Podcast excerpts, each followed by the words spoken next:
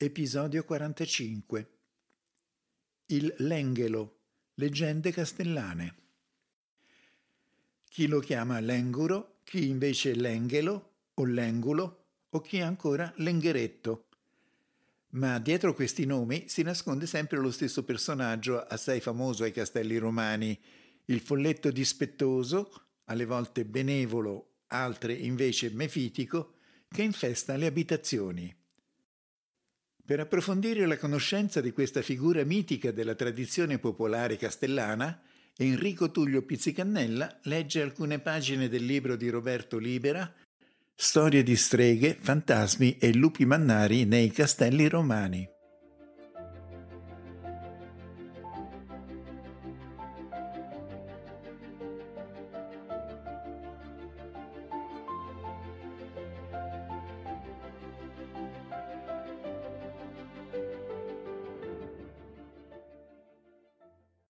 La credenza che in alcune case possano albergare gli spiriti di persone defunte è radicata in tutte le tradizioni popolari europee. Già nell'antica Grecia erano noti fenomeni sovrannaturali riguardanti apparizioni di spettri all'interno degli edifici abitati. È giunta fino a noi una testimonianza illustre, quella di Plinio il Giovane nelle sue epistole. Ad Atene c'era una grande villa che aveva la reputazione di venire infestata da uno spirito. Si diceva che in piena notte si udiva un rumore metallico simile ad un ticchettio di catene, percepito inizialmente in lontananza, poi sempre più vicino. Poco dopo appariva lo spettro di un vecchio mal ridotto che agitava delle catene penzolanti dai polsi e dalle caviglie. Gli abitanti, terrorizzati dalle frequenti apparizioni notturne, abbandonavano gli uni dopo gli altri la villa, il proprietario provò ad affittare o a vendere la casa con la speranza di trovare qualcuno all'oscuro dei fatti. Fu allora che il filosofo Atenodoro, il quale si trovava ad Atene, si presentò. Fu inizialmente sorpreso per il prezzo basso, ma saputa la cattiva fama della casa, non si fece scoraggiare e la prese in affitto. Già alla prima notte lo spettro fece la sua comparsa. Verso sera il filosofo aveva portato il suo letto in una stanza sul davanti della casa insieme ad una lampada e al suo scrittoio, quindi, dopo aver congedato i domestici, si mise a lavorare. La prima parte della notte trascorse senza problemi, poi Atenodoro sentì improvvisamente un rumore di catene. Fece finta di nulla e continuò a scrivere. Il suono era sempre più distinto, s'avvicinava alla porta e alla fine si produceva proprio nella stanza in cui egli si trovava. Il filosofo allora alzò lo sguardo e vide il fantasma che gli avevano descritto. Questo era proprio davanti a lui e gli fece un piccolo cenno con la mano. Atenodoro lo ignorò e riprese a scrivere. Il fantasma agitò le catene proprio sulla sua testa e quando egli alzò gli occhi gli fece di nuovo un cenno. Il filosofo prese la lampada e lo seguì. Come se le catene lo ostacolassero nella marcia, lo spettro avanzava molto lentamente e una volta arrivati nell'atrio sparì improvvisamente. Rimasto solo, Atenodoro segnò quel punto con delle foglie. Il giorno dopo si recò dalle autorità cittadine chiedendo loro di fare uno scavo per verificare che cosa vi fosse sotto. Trovarono delle ossa umane legate da catene, le raccolsero e le seppellirono a spese pubbliche. Il fantasma non si presentò mai più nella casa, aveva trovato la sua pace. Anche presso gli antichi romani i morti non sempre erano confinati nell'aldilà. Pur se la vita dopo la morte interessava poco ai nostri antenati, molto più interessati all'hic et nunc, era loro convinzione che soprattutto in determinati periodi dell'anno gli spiriti degli antenati, con il nome di Lemures, tornassero a visitare la casa in cui erano vissuti. La loro manifestazione avveniva nei Lemuria, ricorrenza che cadeva nei giorni 9, 11 e 13 maggio. Il pater familias doveva placare e allontanare gli spiriti con un rito preciso che prevedeva tra le altre cose abluzioni, frasi rituali e l'offerta di fave nere all'ospite ultraterreno. Ai lemures, tutto sommato non pericolosi, si contrapponevano le larve, entità maligne che in qualsiasi momento dell'anno potevano tormentare i vivi. In Italia la convinzione che alcuni spiriti potessero essere presenti nelle case era diffusa non solo nelle campagne, ma anche nei centri urbani. Questa credenza, retaggio di antiche tradizioni, si dissolverà gradualmente dal settentrione industrializzato al meridione contadino a partire dagli anni 50. La società moderna, con i suoi ritmi quotidiani sempre più frenetici, lascia poco spazio alla fantasia e alla riflessione sull'esistenza umana. Il lenghelo appartiene alla categoria degli esseri soprannaturali la cui presenza si manifestava all'interno delle mura domestiche. Questo strano spirito è presente con varie sfumature dialettali del nome in molti comuni dell'area castellana. A Genzano, a Marino e a Grottaferrata è chiamato sia Lenghelu che Lengheru. Ad Ariccio è chiamato Lenghero, ad Albano Laziane Lengolo o Lenghelo e Lengheletto, a Velletri e all'Ariano Lengheglio.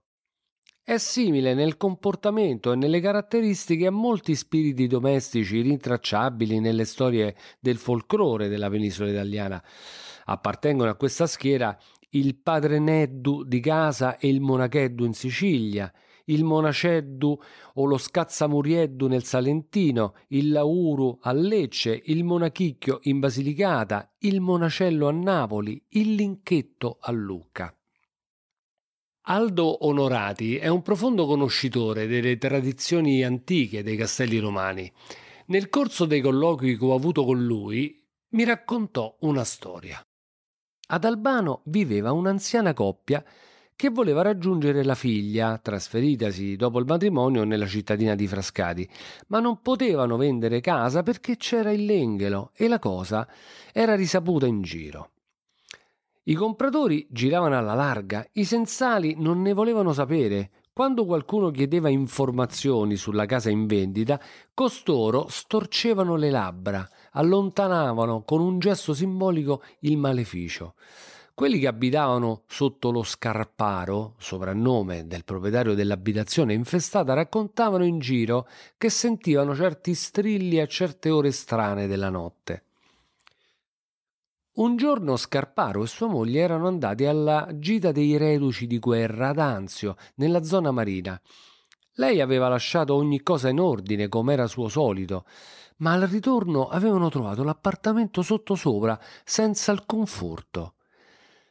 Porta regolarmente chiusa, finestre serrate, il gatto buono sopra la stufa spenta, ma il carbone il carbone era seminato sui pavimenti, mentre sui muri erano disegnate delle croci nere storte. Poi sul lavandino della cucina c'erano due pettini con tanti capelli infilati tra i dentacci sporchi. Erano capelli bianchi. A chi potevano appartenere se loro, la coppia, ancora non avevano sbiancato nonostante l'età? Allora, ecco, erano i capelli della povera madre morta sì, li riconosceva. Erano le chiome bianco sporco della povera madre. E chi le aveva portate lì dalla tomba? Detto fatto, il giorno dopo a buon'ora andò a Camposanto. Si portò dietro Menica, che sapeva parlare coi morti. Menica si mise in ginocchio, sfrigolò nelle mani l'orzo, lasciò cadere le pagliette e la polvere di pula sulla terra della tomba e recitò alcune formule magiche. Quando passò il prete, che era andato a dire la messa mattutina alle anime del purgatorio, esse nascosero il viso nella sciallona nera e finsero di stare a pregare. Menica ebbe una specie di tremito, sbiadì, disse con voce strozzata e fioca: È stato l'engelo. Basta, c'era un fantasma dentro le mura domestiche di Scarparo, un fantasma dispettoso, cattivo, iracondo o forse soltanto giocherellone. Fatto sta che la vita della coppia era andata in frantumi. I vicini orecchiavano, chiedevano, malignavano. Qualcuno, anche dai vicoli intorno e dai palazzi schiacciati fra loro, la notte si lamentava a voce alta affinché tutto quel chiasso smettesse. Erano tempi in cui né radio né televisione turbavano la quiete notturna.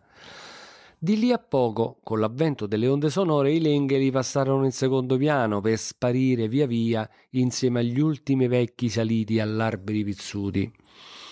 Come fare? Era necessario esorcizzare quel pandemonio. Scarparo e Sorica non erano più padroni della loro intimità.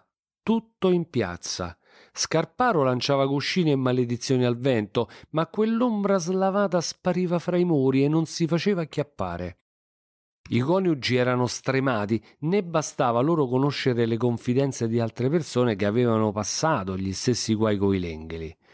Una disse che forse non si trattava di un solo spirito, ma di tanti. I lengheri si annidano, fanno l'annida, si radunano dove stanno bene.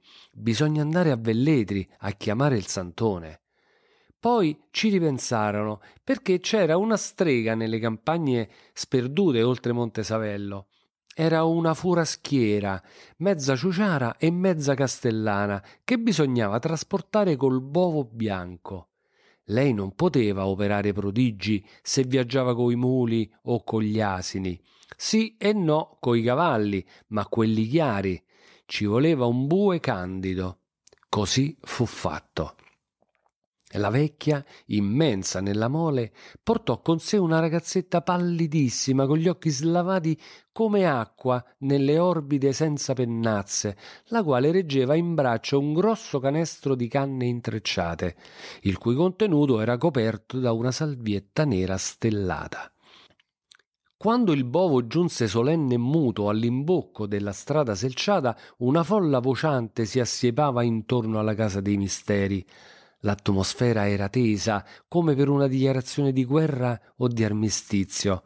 Molte donne avevano la scopa in mano.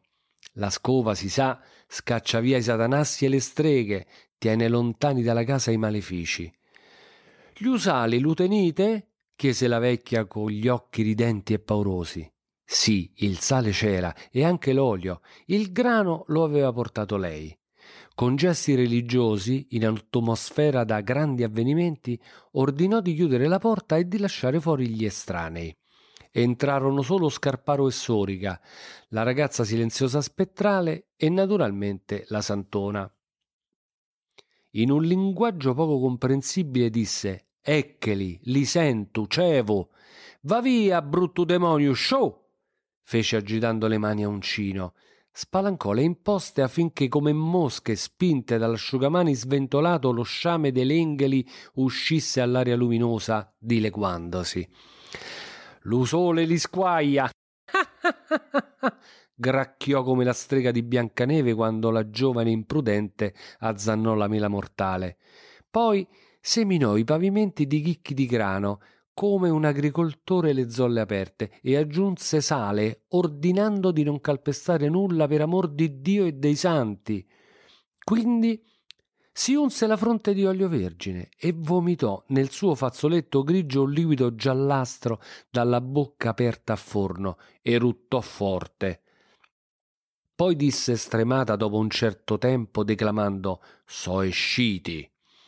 La folla immensa che cresceva per attendere il risultato si disperse chiacchierando a gran voce, come un fiume in piena, quando la vecchia scese trionfante e visibilmente provata.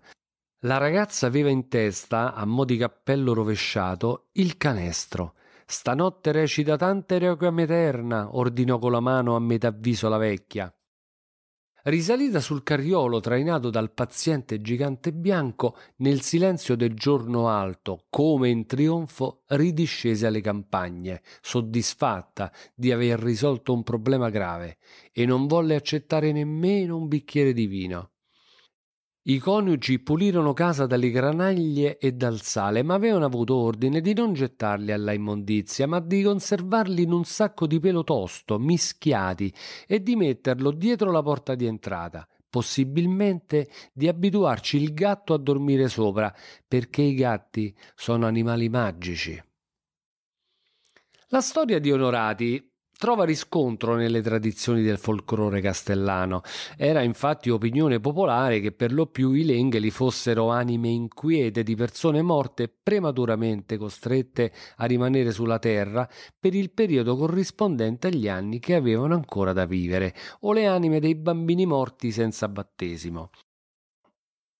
L'idea che la vita sia un sentiero da percorrere fino alla fine dei nostri giorni fa sì che la morte precoce, specie se violenta, sia vista come una rottura dell'ordine naturale delle cose, un trauma irrimediabile, al quale culturalmente si risponde con il riconoscimento della presenza del morto sotto forma di entità metafisica. Se il corpo è scomparso anzitempo, lo spirito rimane nel mondo dei vivi per completare il suo percorso esistenziale e in parte per rassicurare chi rimane della possibilità che la vita non sia del tutto ingovernabile, ma che abbia delle regole, anche se imprevedibili. L'azione di questi spiriti inquieti era rivolta a produrre scompiglio in casa. Il loro divertimento più grande era quello di creare il disordine, rovesciando gli oggetti domestici, procurando rumori strani, sfiorando o, se contrariati, picchiando i residenti della casa infestata. In genere la loro presenza non è mai pericolosa. Spesso sono spiriti burloni e affezionati ai residenti, ma se avviene qualcosa che li irrita, possono diventare fastidiosi o addirittura pericolosi, procurando malattie e disgrazie di ogni genere ai poveri malcapitati. La loro attività più sgradevole è quella di provocare nelle persone addormentate la sensazione di oppressione sul petto o sullo stomaco fino a impedire il respiro, similmente all'incubus, etimologicamente lo spirito che giace sopra, che disturbava il sonno degli antichi romani sempre in relazione alla somiglianza tra alcune caratteristiche dell'incubus latino e il lengolo castellano, si è supposto anche un rapporto linguistico tra i due termini, mediato dal vocabolo vinculus, che in latino esprimeva l'idea di costrizione e oppressione causate dall'incubus. Il vocabolo latino potrebbe essere diventato nel vecchio dialetto castellano l'uvinculo che con la caduta della V intervocalica ha dato luogo alla parola lenghelo. A volte anche le anime dei morti dimenticati dai familiari, in attesa di ricevere messe e il loro suffragio, davano luogo a fenomeni di infestazione delle case. Loro scopo era quello di scongiurare il rischio di non esistere più, oltre che fisicamente anche nel ricordo delle persone amate. Potenzialmente pericolosa era la presenza di anime di donne che in vita avevano perso un figlio. A volte si poteva correre il rischio che l'anima della donna si attaccasse troppo al figlio dei nuovi abitati della casa, causandone la morte, perché voleva averlo con sé nell'aldilà. È facile leggere in questa credenza le paure derivate dall'alta mortalità infantile che in Italia fino ai primi decenni del Novecento rimase un fenomeno piuttosto frequente. Certo, l'appartenenza al mondo del soprannaturale, dell'anima del defunto, incute timore e rispetto, ma è sempre qualcosa di riconoscibile, di conosciuto nel passato, che testimonia la sopravvivenza del proprio caro all'ineluttabilità della morte. Lo spirito che risiede in una casa si collega anche ad antichissime concezioni antropocosmiche, ad analogie esistenti tra il corpo umano, la casa e il cosmo. Il cosmo, per la sua immensità, per l'apparente immutabilità, per l'idea di eternità che ispira, è stato considerato da sempre la sede degli dei. Ne consegue che lo spirito, dotato di natura divina, una volta lasciato il corpo, la sua dimora terrena, raggiunga la sua sede, il cosmo. Da qui la concezione antropocosmica che sostiene l'analogia corpo-cosmo, entrambi sede dell'anima in momenti diversi dell'esperienza esistenziale, prima fisica e poi metafisica. Lo spirito inizialmente è ospitato dal corpo e alla fine dalle profondità cosmiche. Se la vita subisce una interruzione improvvisa, esso rischia di non essere ancora pronto per raggiungere i cieli. A questo punto la casa, che ha ospitato fino a quel momento lo spirito ancora unito al corpo, diventa una possibile dimora alternativa e provvisoria. Del resto, finché è in vita, l'abitazione è per l'uomo una specie di microcosmo. A questa prima relazione tra cosmo e casa si aggiunge la relazione tra l'uomo e la sua abitazione, considerato che il corpo umano è l'alloggio dello spirito. Ricordiamo che gli antichi popoli latini usavano deporre le ceneri dei defunti dentro urne cinerarie a forma di capanna, avente sul tetto un foro per l'uscita e l'entrata dell'anima. L'idea di far uscire lo spirito da un foro posto sulla sommità la ritroviamo sull'usanza di spezzare il cranio degli yogi morti per facilitare l'uscita dell'anima.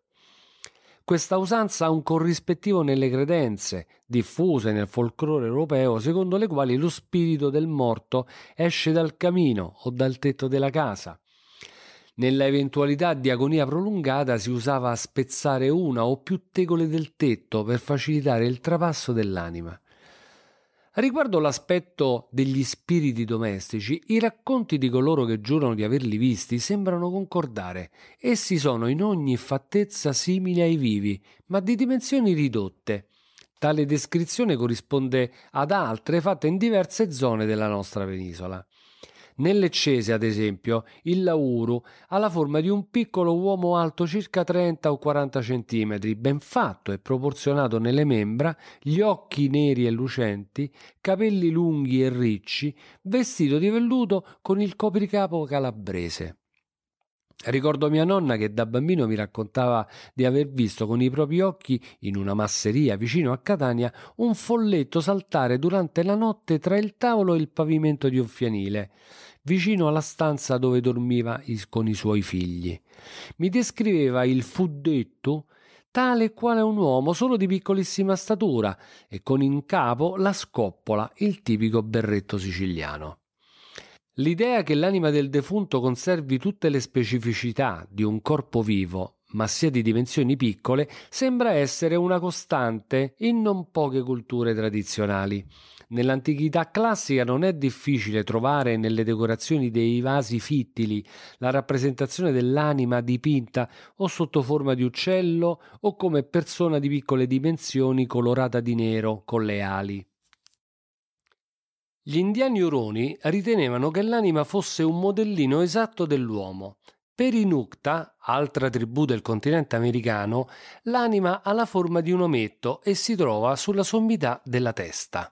Fin quando la sua posizione rimane retta, l'uomo gode di buona salute e se per qualsiasi motivo l'anima ometto perde la sua verticalità, allora l'uomo perde i sensi. Anche i malesi credono che l'anima abbia la forma di un omino alto un pollice, il quale, dimensioni a parte, è identico alla figura dell'essere in cui alberga. Ha una natura incorporea, ma provoca leggeri spostamenti quando entra a contatto con un corpo materiale. Può passare rapidamente da un luogo all'altro durante il sonno o una malattia si allontana temporaneamente, in caso di morte si assenta definitivamente. Per alcuni aspetti, in particolar modo per l'atteggiamento di benevolenza e di protezione dei lengheli nei confronti delle famiglie che abitano le case da loro occupate, questi spiriti ricordano molto le divinità domestiche degli antichi romani, i lari. I nostri padri ritenevano che innumerevoli divinità minori albergassero nelle abitazioni, come ad esempio Limentinus, dio della soglia, o Lateranus, dio del focolare, ma i più importanti erano i Lari. Il loro compito era quello di assicurare la prosperità e la buona sorte della famiglia.